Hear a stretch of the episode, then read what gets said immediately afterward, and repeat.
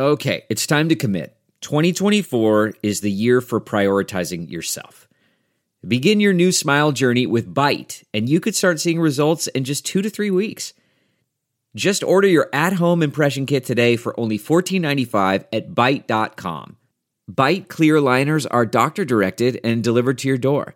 Treatment costs thousands less than braces, plus, they offer financing options, accept eligible insurance, and you could pay with your HSA, FSA. Get 80% off your impression kit when you use code WONDERY at Byte.com. That's B-Y-T-E dot com. Start your confidence journey today with Byte. Delve into the shadows of the mind with Sleeping Dogs, a gripping murder mystery starring Academy Award winner Russell Crowe. Now available on digital. Crowe portrays an ex-homicide detective unraveling a brutal murder he can't recall. Uncovering secrets from his past, he learns a chilling truth. It's best to let sleeping dogs lie. Visit sleepingdogsmovie.com slash Wondery to watch Sleeping Dogs, now on digital. That's sleepingdogsmovie.com slash Wondery. You can pay your taxes with crypto in Colorado. You can pay DMV fees in uh, Colorado. I think we're working towards using it in a uh, throughout the government in different ways. That was Colorado Securities Commissioner Tung Chan on the novel ways that Colorado is implementing crypto. More from her in just a few minutes. Welcome to First Mover on Coindesk. I'm Jen Sanasie, and as always, I'm here with your top news headlines and interviews with industry heavy hitters. So, what's going on in the news this morning? I mean, I'm at ETHDenver. Our commissioner is at ETHDenver.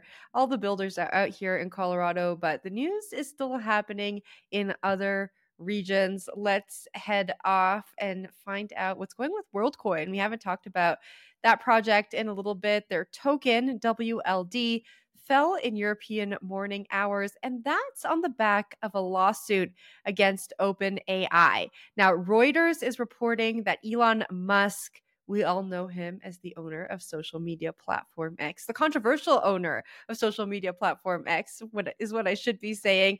He sued OpenAI and CEO Sam Altman for a breach of contract. Now, this is coming from a filing on Thursday. Musk is accusing them of breaching contractual agreements made when he helped found the company in 2015.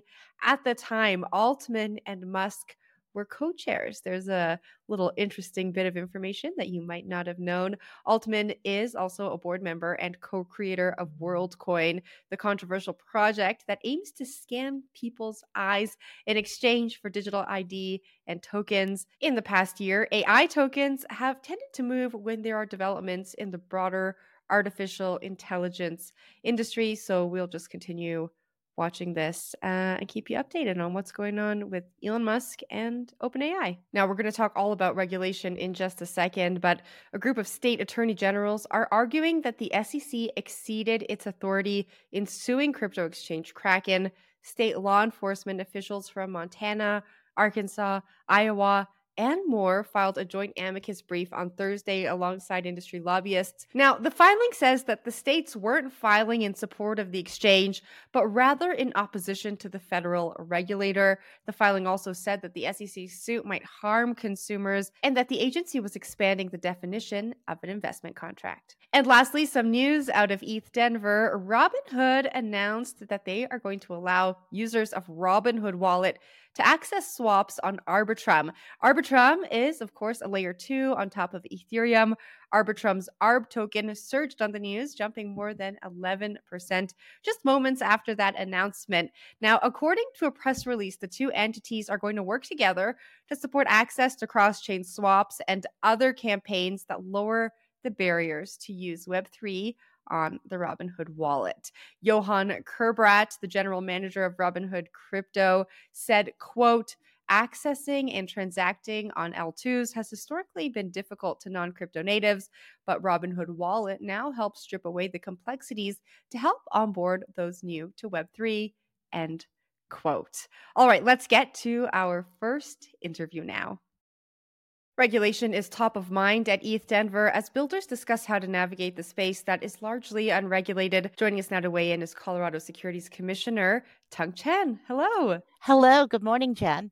Good morning. How are you enjoying the conference? It's really fun. This year is uh, just as lively as it always is. And it's actually really exciting to see the conference get bigger and bigger and uh, more folks joining. From a regulatory perspective, have there been any conversations that you've had or overheard that have surprised you? I don't think conversations have surprised me because I've been in this space for uh, almost a decade. So nothing surprises me. It's a really lively ecosystem uh, full of innovators. So, no, you know, it doesn't surprise me at all. Yeah, that is a mark of a veteran in the space. No more surprises. There's no more too surprises. much going on in this industry. No That's right. You were on a panel yesterday. It was called "Is Common Sense Crypto Policy Within Reach?"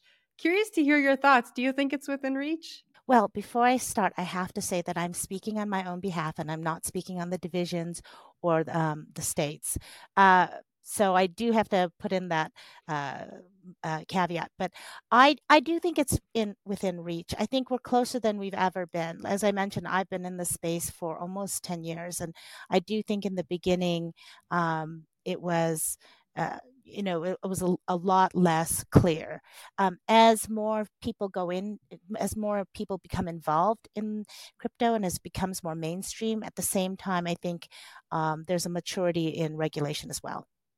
Now, I want to break this down for the audience. You're a state level securities commissioner, and then yes. we have the federal level securities commissioners. Yes. How how do the two work together if they do? Um, as it pertains to this industry in particular? Well, that's a really good question. Um, I would just speak uh, to how securities works, and it it is relevant to any kind of investment that ends up being a security. So um, we have federal uh, legislation, and then we have uh, state legislation, and there is some overlapping jurisdiction. But the thinking, I think, of having it this way is that we have 50 states and, you know, in Colorado, we have issues with oil. In uh, other areas, they may have issues with coral or some kind of uh, orange groves. Um, so there is some thinking that the feds have this overlay, but at the state level, we know our constituents and we know what's happening here and we know it on the ground level. And if somebody loses $500,000, oftentimes that's too small for the feds. So without us, you have no one looking into that. And I don't know about you, but if someone I knew lost $500,000, that would hurt. That would hurt a lot. And to feel like nobody understands the securities level of that and nobody's interested in that fraud or regulating that industry. I think once you feel that loss, um, I think it becomes um, uh, clear why there are state regulators. A lot of state regulators like to say that we're the cops on the beat. And in securities terms, that's kind of what it is. Like, I will know my neighbor and I will know and I will care if you lost $50,000. For folks who are building in this space, how how would you recommend they navigate this right because we have state regulators on one hand who might be saying something different than what the federal regulators are saying how how should folks who are maybe at ETH Denver, who have a startup, who are trying to navigate the space, who don't want to get sued, kind of um, operate? You know, that's a really good question. And I think I have a perspective that maybe uh, I haven't heard other folks uh, stay, say. And so maybe the question is one that goes back to the developers. I am really interested in the innovation. The blockchain is a powerful tool that I think is going in my view, my personal view, is going to be integrated into so many aspects of our lives in the future that it will be something that won't feel mysterious and difficult to uh, the regular person, just like the internet, right? We all use it now. So the question for me is why, if you're doing all this innovation on the blockchain, why do you have to meld it and mix it with a capital raise? If once you go into capital raise world, right? You're trying to raise and you're trying to say, hey, if you invest in us, you're going to be, you know, you're going to make a lot of money and we're going to make that happen because we're running this business. That's a security. but you're trying to do this innovation on the other hand. Why don't you just do the innovation and do the capital raise in a way that doesn't put consumers at risk? And I think that is the question for me. So I kind of throw it back to uh, your audience or anyone else who wants to respond to that to let me know why they want to conflate capital raise with innovation. Now, I just want to get some clarity here. When you say capital raise, are you talking about a token launch? Yeah. Yeah. I understand you need capital. Everybody needs capital. The person who's opening car dealership needs capital. The person who's opening a restaurant needs capital. They don't get to violate the laws. But for some reason, in this space, if we try to hold people to regulation, a lot of them will say, well, you're stifling innovation. Well, we're not stifling innovation when you o- open a cool brewery, right? And you have to capital raise like everybody else. So I don't really know why those two issues are conflated. And I think that's something that I would love to hear an answer about. Yeah, that is really interesting. I'd love to hear an answer about that too. So then I guess are you saying that projects who have a token, who have launched a token, who have uh, retail investors who are participating in that token, whether it be for governance or uh, more in a kind of capital raise realm, should be more aware of securities regulations as we try and figure out um, a clear path forward for regulation? So if I think one really good thing in the space as it's evolved is that uh, it is becoming more mature and oftentimes through pain. So we've seen FTX collapse and we've seen Celsius and Voyager collapse and issues with Genesis so and, and many others, right? I mean, I think that's just fact. I think what you're seeing is that the people in the eco space who are builders are also people who lost coins or you know were involved in these they're also people who are in the space with their own money. And they're starting to realize that they don't love the feeling of losing all their crypto FTX or Celsius or Voyager. And hey, we're, we're the regulators, right? Like that's what we get. Like before, they're like, there should be no regulation, but then they lose money or their or their parents lose money or or somebody they care about loses money. And then they're like, Oh, so I think the evolution of the space is that they're understanding that nobody wants fraud in this eco space. And and that fraud in terms of securities is investing. Under the under the Howey test and under the principles since the ni- 1934 Securities Act, the principle was if you are hustling to get people to buy your stuff so that they so that you can use it to to build your business and you're telling them that this is going to make you a millionaire. Don't worry, we're taking care of everything. That's a security. It doesn't matter if it's orange groves or crypto or anything.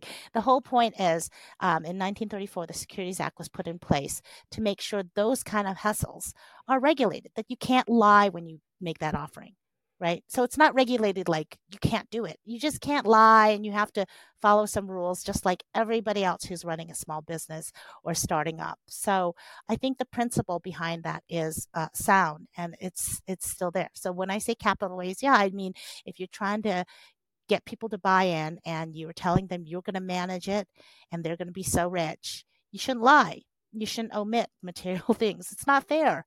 And that's the principle behind it. I want to talk now a little bit about that clear path forward. You know, we've heard a lot of folks in the industry speak kind of negatively about the fact that there hasn't been a clear path forward with regulation and uh, express, I guess, frustration that some of these decisions are being made on a court level. Curious to get your perspective there. Well, I don't think that there. Uh, uh, well, I think it's a three prong approach on how our regulation develops, right? So we've got legislation. So that would be the Congress or the state legislatures. Um, and then there is uh, the courts, the judiciary, and then, of course, there are the administrators like the SEC.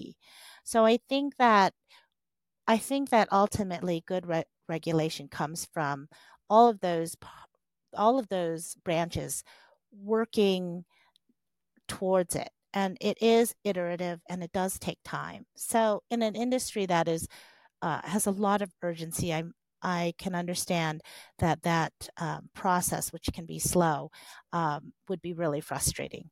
Uh, I think that what's happening now is there's a real will, there's a real push to have legislation take over in Congress, um, but at the same time, you're seeing uh, really important cases happening at the court level.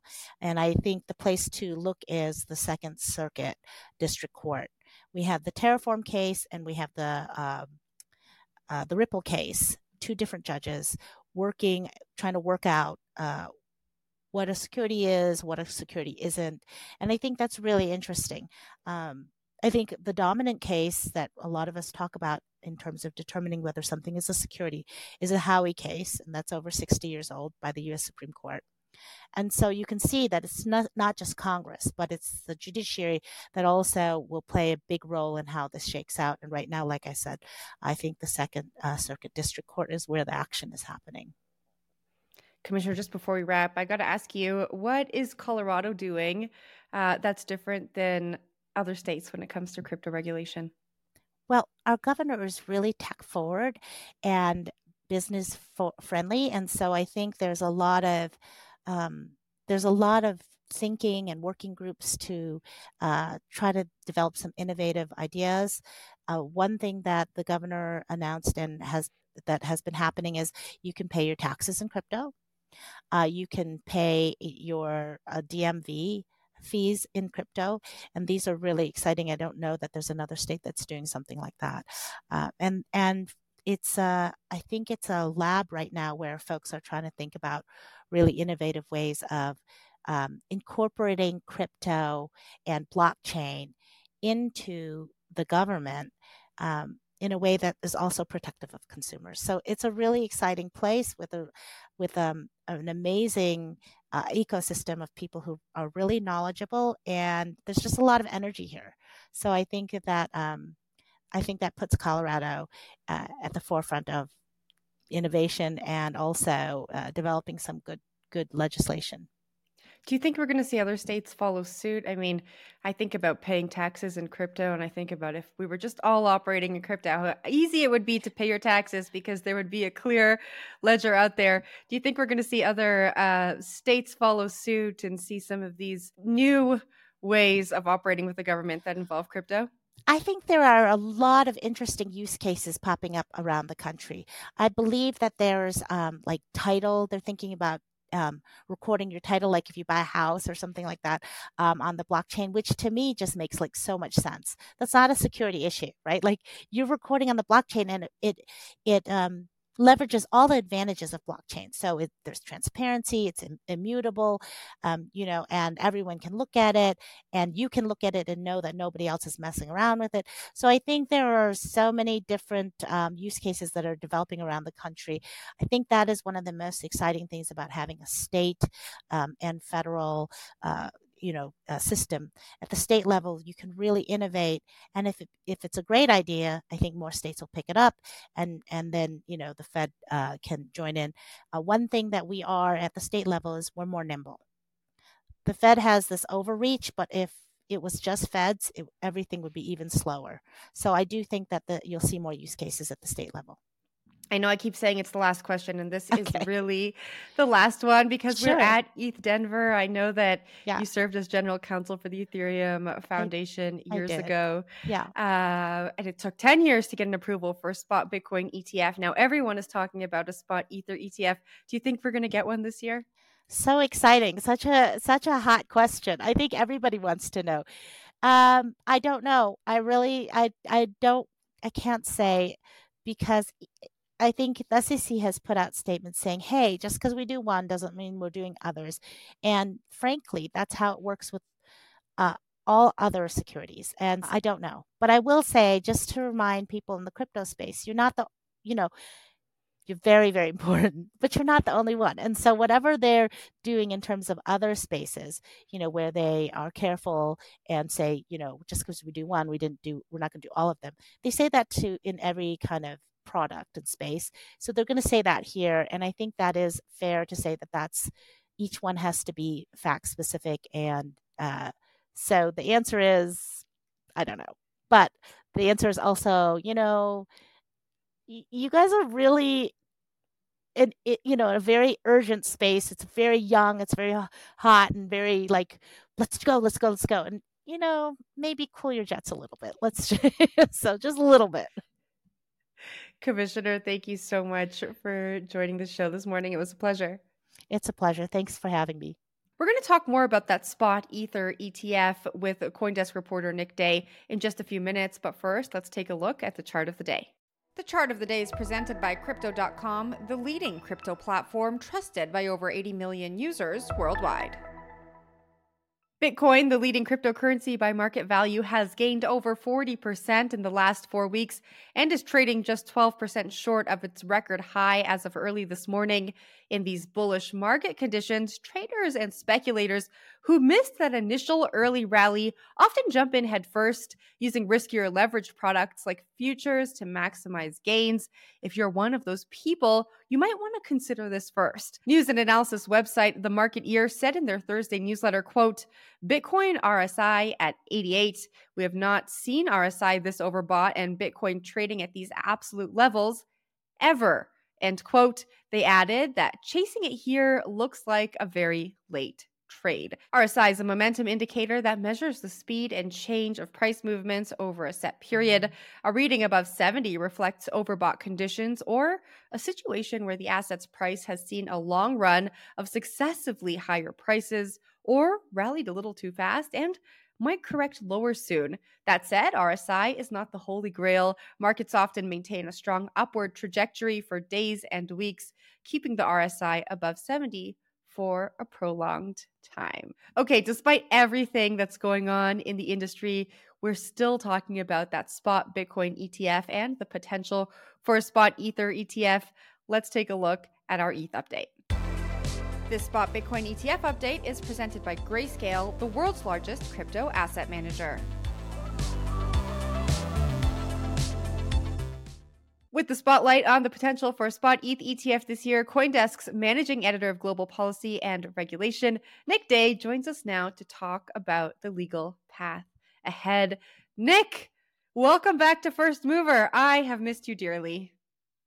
Good to be back. All right. It took 10 years to get the spot Bitcoin ETF approved. Now, the industry is very hopeful for a spot ETH ETF uh, this spring, summer. What's your perspective there? What are folks saying to you? It seems that people are, I would say, more optimistic than not about the chances of a spot ETH ETF getting approved.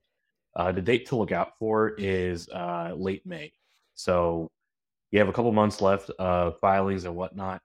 But in the next, uh, I would say, you know, couple weeks, we should start to see the flurry of activity that preceded the spot Bitcoin ETF approval. And that's really what's going to tell us, you know, if we start seeing uh, issuers or would be issuers uh, start to update their filings and, you know, all those small little ways that the spot Bitcoin ETF issuers were uh, right before that approval in January, then that'll probably be a really good sign that it is going to happen, or it's more likely to happen at least once we get to that May. I think it's May 9th deadline. Now, uh, spot ETH ETF issuers are reportedly supposed to meet with the SEC this month. Tell me a little bit more. What can we expect from these meetings? Is it going to be very similar to what we saw with the Bitcoin ETFs? Well, that's what you know. What we're keeping an eye out for is you know if after these meetings we start seeing the issuers start to add little details about you know, the fees and the custodians and all those little things that uh, you know we saw with the Bitcoin ETF applications, then it shows that there is dialogue happening, that the dialogue is progressing. Um, if we start seeing tickers added, if we start seeing uh, the various you know parties that are going to be supporting the ETFs being disclosed, um, all of those are the you know those details that we'll be you know hopefully seeing uh, or not seeing, as the case may be. Now, Nick, could it be a little bit more complicated? Could the question come up of whether ETH is a security or not, that thus making this um, application a little bit more complicated than the Bitcoin application was? Yeah, absolutely. So, uh, you know, we've had we've talked before about how the SEC views certain cryptocurrencies. ETH has been kind of in this weird place where we know that at least pre-merge before it was on this proof of stake consensus uh, algorithm. Um, it was pretty much accepted as not being a security. Post merge now that it moved to proof of stake uh, it's been a little bit more uh, unclear i would say where you have sec chair gary gensler not outright stating but suggesting that it is perhaps more likely to be a security now. We haven't seen eth mentioned in any of the lawsuits that the SEC has brought against crypto exchanges. So the cases against Coinbase, Kraken, Binance, Binance US, they don't mention ETH. They do mention other cryptocurrencies as being securities or unregistered securities in the SEC's view. And the fact that we haven't seen ETH, honestly, it's hard to say what to make of that. But what is likely to happen if the SEC rejects the ETH ETFs, especially if they say, well, we think this might be an unregistered security, um, it's probably the same thing we saw when the SEC rejected the Grayscale Bitcoin ETF conversion application, meaning, you know, someone's going to sit. And that's when, uh, if that happens, that's when I think we'll probably start seeing a lot more about, you know, just that discussion of whether or not ETH is an ETH, uh, a security in the SEC's view. Now, I'm curious if you think that the ETH futures ETF is going to come up in the conversation here. When that was approved, we had analysts on First Mover say that this kind of solidifies ETH as a commodity and not a security. But like you've just mentioned, Nick, it's kind of murky waters. Do you think that that's going to come up as we anticipate an approval in May? I would be really surprised if it doesn't. Um, certainly, if the SEC decides to reject a spot Ether ETF for any reason, we're going to see a lawsuit, and they're going to make the same argument that Grayscale made, which is how are you able to approve a futures Ether ETF, uh, which has the same underlying data, the same you know pricing data, uh, based on the same you know underlying asset, uh, if you are going to reject uh, spot Ether. So, um, yeah, the argument is going to be it's either the same, you know, you can't argue market manipulation. Uh, we saw how that worked out with the Bitcoin ETF, uh, you know, lawsuit. Um, maybe you can say, oh, it's a security, but uh, you know, it still raises the same question. So just the fact that they're, you know, it, the fact that it is a thing is going to make it a lot more difficult, I think, for the SEC to reject a spot Ether ETF application or you know several uh, without us going through uh, you know, the same, you know, rounds of legal filings, lawsuits, and I mean, without, you know, I, am not going to predict what the lawsuits are going to result in, but I would say the chances are pretty good that a court of appeals is going to, you know, make a similar argument or similar decision to when the Bitcoin ETF applications were being uh, fought over. All right, we are going to keep an eye on what's going on with the spot ETH ETFs. And Nick, hopefully, we'll have you back as there are more legal developments. Thanks for joining. Thank you. That was Coindesk's managing editor of global policy and regulation, Nick De. That's it for First Mover. Happy Friday to you all. Thank you to our guests, Commissioner Tung Chan and Coindesk reporter Nick De. As a note, we do sometimes edit interviews on this show for clarity and length if you can't get enough of crypto news and want to know what's going on this weekend, head on over to coindesk.com. And if you want a little bit of a deeper dive into what's happening in the markets, check out Markets Daily on the Coindesk podcast network, that is also sometimes hosted by me and sometimes hosted by our brilliant ETF reporter, Helene Braun. This is First Mover. I'm Jensen Sanasie. We'll see you on Monday. Why? Why? If you Why? have T Mobile 5G home internet, you might be hearing this Why? a lot. Why? Every time your internet slows down during the busiest hours. Why? Why? Because your network gives priority to cell phone users. Why? Good question. Why not switch to Cox Internet with two times faster download speeds than T Mobile 5G home internet during peak hours? Okay. Stop the whys and visit Cox.com slash 5G home for details. T Mobile prioritizes certain T Mobile phone users over home internet users during times of congestion. You know how to book flights and hotels. All you're missing is a tool to plan the travel experiences you'll have once you arrive. That's why you need Viator. Book guided tours, activities, excursions, and more in one place to make your trip truly unforgettable. Viator has over 300,000 travel experiences to choose from. Everything from simple tours to extreme adventures and all the niche, interesting stuff in between. So you can plan something that everyone you're traveling with will enjoy. Real traveler reviews give the inside scoop from people who've already been on the experiences you're considering. So you can plan with confidence. Free cancellation helps you plan for the unexpected. And 24 7 customer support means you can travel worry free. Download the Viator app now and use code Viator10 for 10% off your first booking in the app. Find travel experiences for you. Do more with Viator.